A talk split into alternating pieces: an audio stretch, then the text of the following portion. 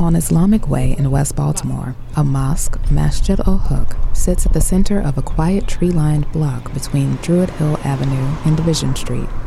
The aroma of incense wafts from the mosque to the small, bright playground across the street.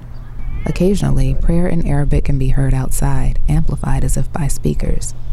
If you're standing still, taking in the scents and sounds, the block seems hallowed, as though the carefully observed practices of the Muslims who enter should be observed by all passersby. But there's a pickup basketball game just a few blocks from the mosque's front door. Non Muslim neighborhood residents stroll by without taking notice, the women in sleeveless tops and shorts on a balmy summer day, the men cursing affably on the basketball court, teens flirting immodestly. It becomes clear that Masjid al Haq is an example of how seamlessly integrated Baltimore's predominantly black Muslim community is within our predominantly black city. We see each other, Muslim black residents and non Muslim black residents, and we respect each other's differences. On its surface, this seems a much simpler dynamic than others you'll find across the nation right now. It's rarer here for residents to eye their Muslim neighbors with suspicion than it's been in other American cities lately. Though many non Muslim Baltimoreans may not know much about the nuances of their beliefs, it's hard for any of us to imagine the city without their many historical contributions to it. For those of us who get to live alongside Muslims and witness their faith being observed without fear, the view is beautiful. For WEAA 88.9 FM, I'm Stacia Brown, and this is Baltimore, The Rise of Charm City, Episode 10. Can't we all just get Islam? الحمد لله رب العالمين لقد خلقنا إنسان في أحسن تقويم ونستعينه ونستغفره ونحمد به عز وجل أشهد أن لا إله إلا الله أشهد أن محمدا عبده ورسوله صلى الله عليه وسلم وإلى آله وصحبه أجمعين أصحابه أجمعين من بعد Lightly translated We seek refuge with Allah from the accursed Satan, with Allah's name, the merciful benefactor, the merciful redeemer. Praise be to Allah, Lord of all the worlds, Lord of all the systems of knowledge, who created the human being in the best of stature. It is Allah who we seek for assistance, ask for His forgiveness, put our trust in Him, He that is almighty and sublime. This is Juma, or Friday prayer, at the Muslim Community Cultural Center of Baltimore where the resident imam is Earl El Amin. Like all of the masjids or mosques and Muslim community spaces in Baltimore City, the center is surrounded by an economically depressed black neighborhood. Imam Earl wants the Muslim Community Cultural Center to be a hub from which a safer, more beautiful, and financially solvent community extends. He showed us a sketch of the center's vision for this model neighborhood. We're in the Walbrook Junction, Walbrook uh, neighborhood, and we part of our, our, our mission is to be uh, in the fabric of Walbrook Junction. Uh, we're also in the process of building uh, a uh, we, we we do own a significant piece of property in which we're going to build on. We we we, we so that we can establish a model neighborhood in the Walbrook area. Uh, this neighborhood, uh, the city is one of the most. This, I think this is a very neglected area, and you've seen the, the rise in, in, in crime and whatnot because of. Uh, the city has somewhat neglected this and put the emphasis on certain things, and that's what uh, you know. Uh, we re- when we react to certain stimuli, we don't look at it holistically, uh, and so what happens is uh, one one area in the city is going to get uh, all of these resources, and so because of the uprising, one area in the city is getting a lot of resources. As we toured the center after Juma, my colleague Mavish Raza and I spoke with Imam Earl to learn more about the larger history of Islam being practiced in Baltimore. We asked exactly when that began. 1946. 1946 um, for the Nation of Islam. Um, we're still trying to ascertain when the, the, Islam proper came into the city. But uh, 1946, uh, a gentleman who uh, was a member of this community here was the initial person to have started it. It began in East Baltimore migrated to West Baltimore. First temple was down on Green Willow Street, and then it moved, and then it moved to what you know now as Islamic Way. That was temple number six. In 1975, when uh, the death of the Honorable Elijah Muhammad, uh, his son um, was voted the leader, Imam Warithuddin Muhammad, and so he came. He he brought uh, what we call the uh, from the proto-Islamic movement to mainstream Islam that's practiced worldwide by everyone. Sister Zakia Amin is a principal at the Islamic Community School on North Avenue at Masjid Al Sufat. She was raised in East Baltimore and, after some years away, returned to the city in 1980. She recalls the history of Muslim community growth thusly. When I came here back home in 1980, there was one masjid, Masjid Al Sufat, which was located in a row house on Myrtle Avenue, not far from here. As a matter of fact, it had the same address, 1335. That's really interesting. Um, and it was a kind of small community. There might have been maybe about 25 or 30 families. But um, Muslims have a lot of children. So, you know, uh, so the community was really growing. Um, we moved to this location in 1982. She says that Muslims have long been woven into the fabric of Baltimore's black communities. Baltimore City is primarily African American. African Americans have an affinity for Islam. Um, we, if we know our history, we know that a great number of people who were enslaved that were brought from Africa were Muslims. We have, I've even known some families where there are like five, six generations of Muslims in the family, you know, that goes way back. We are active in the community. So it's not like we're like these separate people. But these days, more Muslims of other cultures are making their way into the city for a time. Um, we are seeing more Muslims of European American descent, people of uh, Latinos. We're also um, seeing more Arabs in the area because back then, most of the immigrant Muslims were from India or Pakistan. Now we're seeing a lot of more Muslims from other Arab places, a lot from Morocco, from Yemen, from Iraq, and we also have a number of Syrian refugees in this area now. And the organization that I work with, Muslim Social Services Agency, we deal with helping out some of the Syrian refugees. So there is a number that come, a lot of them have come to the Baltimore area.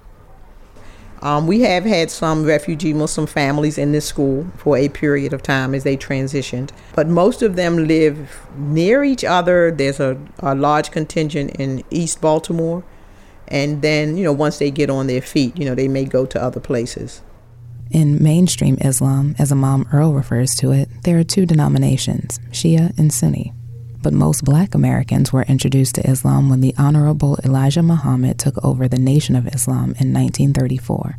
Back then, the Nation of Islam focused on the spiritual, mental, social, and economic condition of black citizens at the height of Jim Crow, which made it appealing to many members of the black community. Other sects arose in its wake, claiming affiliation with Islam, including the Moorish Science Temple and the Darul Islam movement. Well, it's not for me. You know, the word Muslim means one who submits entirely to the will of God. Mm-hmm. One who submits entirely to the will of God. That's what Muslim means. So I I don't know, I cannot be the judge on how much I submit entirely to the will of God. During the early days of his conversion, boxing legend Muhammad Ali espoused Nation of Islam beliefs. Later, he too would transition to mainstream Islam. Baltimore played a significant role in the stages of his religious development. Imam Earl spoke at length about this during his sermon following Juma.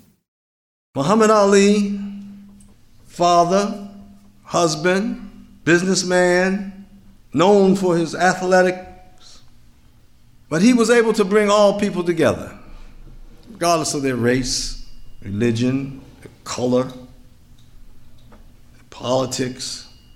Everybody embraced Ali. But we know Ali, some of us intimately. He used to come in here and right here and here. And you can take this for what it's worth. Ali learned how to make prayer in Baltimore, Maryland through the first Imam here, Imam Ronald Shakir.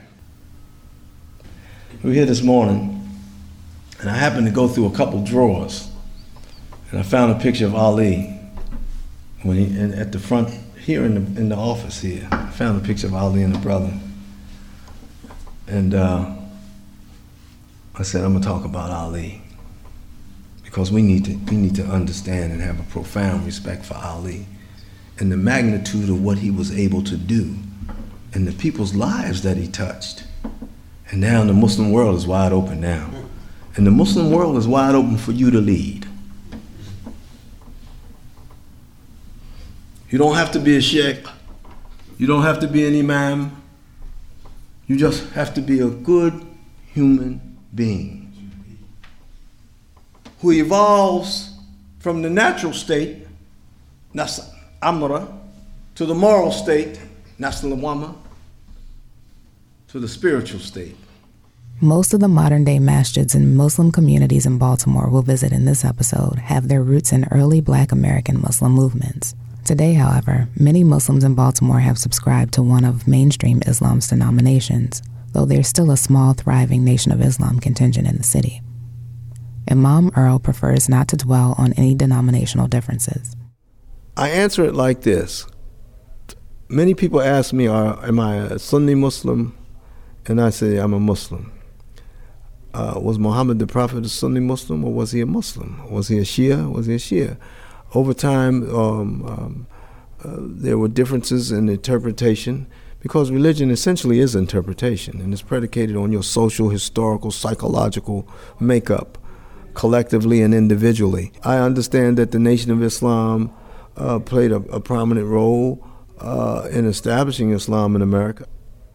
Sister Zakia has a slightly different perspective. The, well, the people in the nation of well, the nation of Islam is not Muslim.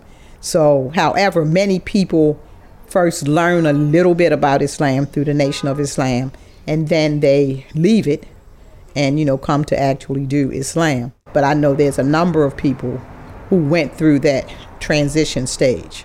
Khalil Ismail is a Baltimore based artist and organizer. They were based on self reflection and self improvement and a collective self reflection and self improvement. And then at that point, then, you know, God blessed them with unity and the ability to move forward in cohesion.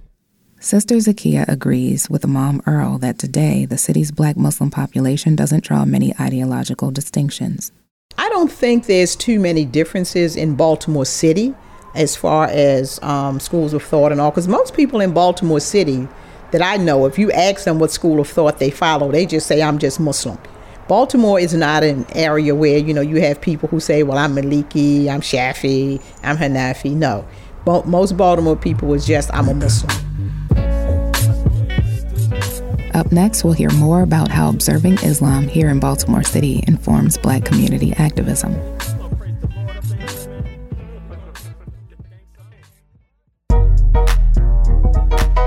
You're listening to Baltimore, the rise of Charm City, on your source for cool jazz and more, WEAA 88.9 FM, the voice of the community. There isn't a single area you can visit in Baltimore City where you won't find members of the Muslim community serving the least fortunate members of the residential population. Because it's a big part of Islam to help those who need help, then I think that it's just something that Muslims do. Like today, when I was saying that I had to rearrange the interview, it was because I had forgotten we were going downtown to feed the homeless today. We do that once a month. So, um, and they look forward to us coming. You know, um, I have a thing where I make tuna sandwiches. And when we went down today, they was like, oh, the tuna's here, the tuna's here. That's some good tuna. So um, I just think that it's just part of being Muslim. I don't see a separation uh, between me being a community activist and me being a Muslim. Uh, because I am a Muslim, um, I am charged with being a community activist my name is Rashid Aziz. I'm the director of Citywide Youth Development here in Baltimore City. What I do is uh, provide relief for the poor, distressed, and underprivileged by creating economic and social development programs for inner city youth. Mr. Aziz's initiatives include the creation of the first youth run business inside Lexington Market, a sorbet shop, as well as a thriving screen printing business and other economic empowerment initiatives for young people. He says that most of the population he serves is non Muslim, but are influenced and inspired by his long term grounded Muslim activism. We have some Muslim youth, but like 90% are non Muslim youth. We have programs, because I'm active in my immediate community, that we help create programming at the, you know, some different community, Muslim communities. So majority of those people, of course, are Muslim. Um, but me, as far as citywide youth development, it's about Baltimore City residents. So whether they're Muslim or not Muslim, totally is irrelevant. You know, to us, it's about you know meeting the needs of the people. In Baltimore, the Muslim mandate to be active wherever necessary within communities had more public implications last year during the Baltimore uprising. Uh, many members of the faith community were out there trying to calm the, the crowd and discourage violence. I want to also thank uh, the Nation of Islam, who has been, who have been very present in our efforts to keep calm and peace in our city right off the corner of that. What, what, what message, into this what message are you trying to send by putting a cell phone store? Is this about getting oh. answers oh. in the Freddie Gray? Uh, and, you know, and, and, members of the Nation of Islam saying, don't do this. Don't do this. Stop this. Stop this. Putting themselves in the. I can't hear what they're saying, but you can see from their hand gestures that they are saying, don't do this. Stop it. Uh, it's, it's quite, I mean, it's just an unbelievable thing. Unbelievable ever seen, I've never seen anything like this. Speaking of the Nation of Islam, they, they have been right on the front lines. I know well. they have. Uh, I know they have. Trying to diffuse and putting themselves between demonstrators The next day, again, as I mentioned before, we had the big cleanup. People came from all over the place. I mean, it was it was announced on the media that we needed people at eight o'clock. Everybody who came at eight o'clock, there was nothing left to clean on North Avenue because we were out there 5:30, 6 o'clock. So by the time 8 o'clock people came, they were coming. It was like, there's nothing to clean. There's nothing to clean because people, and mostly people from this neighborhood, had already gotten out and cleaned. The gang members, for some reason, got got along that week. Um, I had a discussion with some um, Bloods and Crips, and they were sitting together on the steps. And I know my granddaughter, who's at the time was about 11 or so, 11 or 12, and um, yeah, she's a little bit like me. She she's very outgoing, and she saw a couple of them sitting with their blue and their red, and she said, um, she said, you know, you all need to stop fighting, and you you should find another way to make money besides selling drugs and other things that you do. She said, and I have an idea for you. I think you should start a security agency because I think you would make really good security guards and bodyguards. We've heard a lot about how Muslim communities have formed and expanded within predominantly black communities in Baltimore City. Up next, we'll learn about another Muslim community just two miles north of the city that looks and functions quite differently than inner city masjids.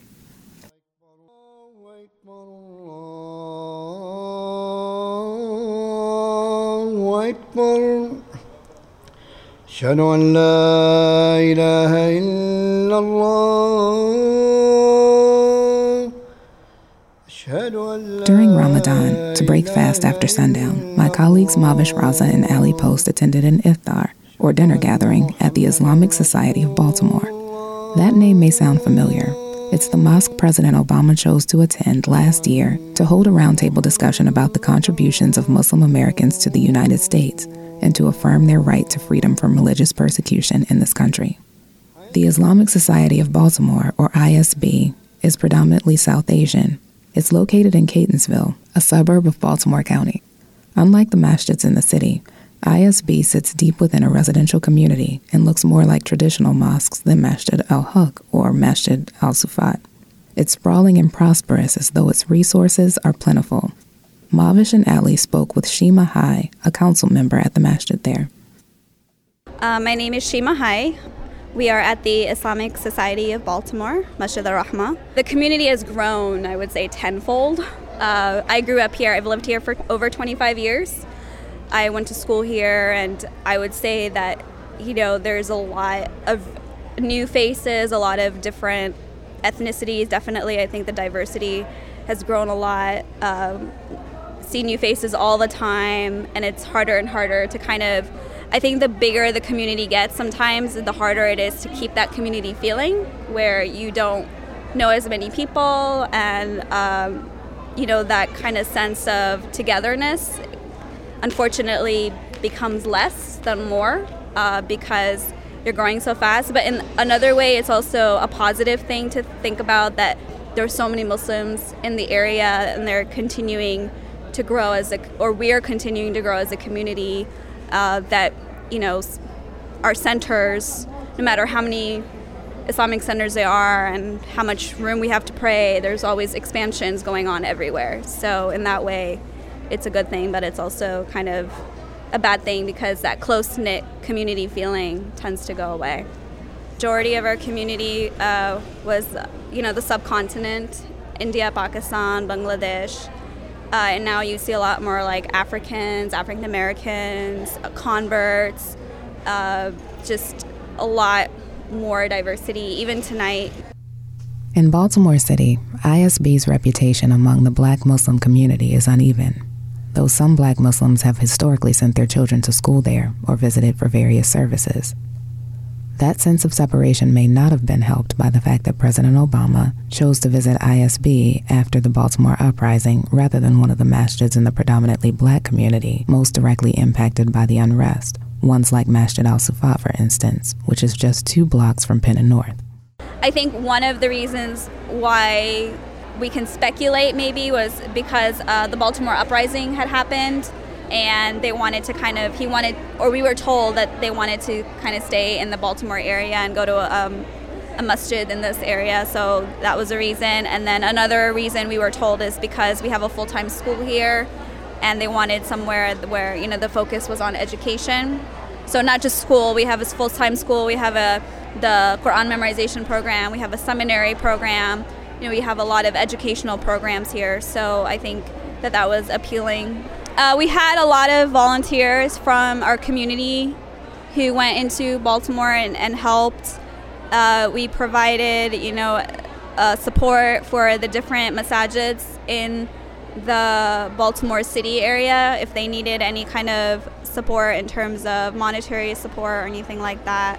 Um, and you know, our leadership definitely was kind of involved and just figuring out like what was needed and what kind of help and we are one of the largest community centers in the state of Maryland as far as Islamic community centers and in Baltimore County we're definitely the largest Islamic uh, center and you know the city it's like it's our home as well I mean it's only like what three miles away from here the city line so it's not really like oh Baltimore City, they're so far away. They're they're right here, and uh, you know, so that engagement is important, and it definitely again could be better, right? Uh, because we don't have the same struggles as the city does in terms of you know city residents and and uh, even people who go to the masajid in the city. Um, we, I mean, we definitely people from the city definitely come to our center here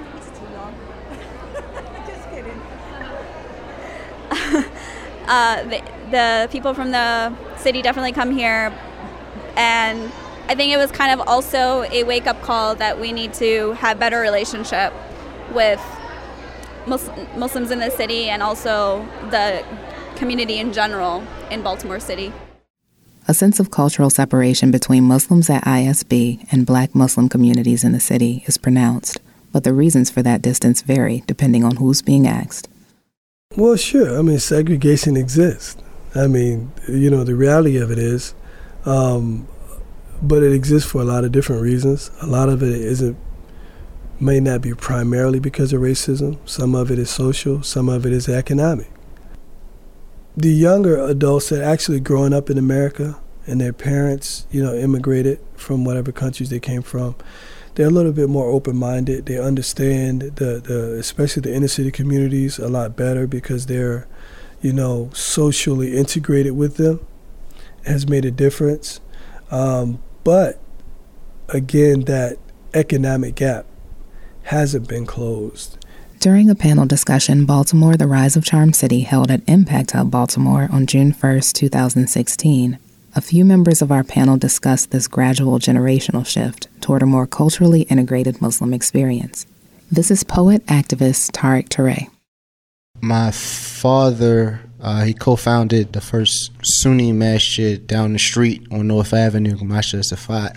Um, he's also the, the principal of the school there, and I guess my first experiences of Islam coming to Baltimore is him and him corresponding from the people that he was learning Islam and, and Arabic and stuff from. There's the, the, segregation that, that is, you know, within the Muslim communities. I think it's getting a bit better. But when I was growing up, you had like ISB, and it was like a wall there of just cultures and not like us and you know we're not like them those type of stereotypes and uh, we didn't really cross beyond going to Juma or maybe having a sporting event or something of that nature but we pretty much stayed in our own silos so I really didn't get to know a lot of Muslims who didn't look like me until I was into college and stuff Here's panelist Naima Sharif recalling her Muslim childhood in Baltimore City.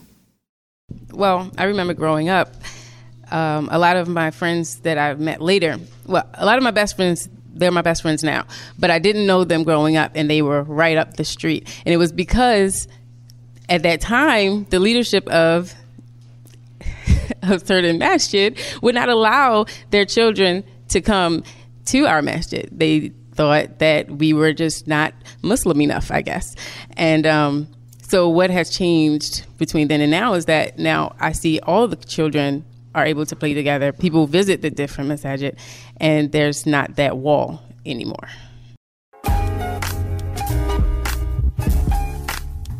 Despite its complexities, Baltimore's Muslim communities are an invaluable asset to the city at large. Understanding one another remains essential to ensuring that we can all continue living peaceably together, no matter what ideological or cultural differences we may espouse. Here, Tariq Touré reads from his poem Sabr, which is Arabic for patience and perseverance, qualities that will be essential to continuing to build strong relationships between the city's various Muslim communities in the future.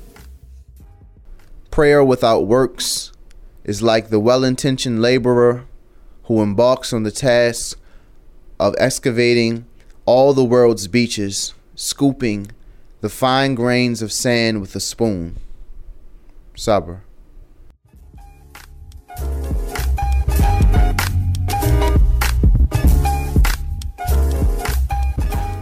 This episode was produced by Mavish Raza. This program is produced by Stacia Brown and brought to you by WEAA 88.9 FM as part of Finding America, a national initiative produced by AIR with financial support from the Wyncote Foundation, the MacArthur Foundation, the Ford Foundation, Artworks, and the Corporation for Public Broadcasting.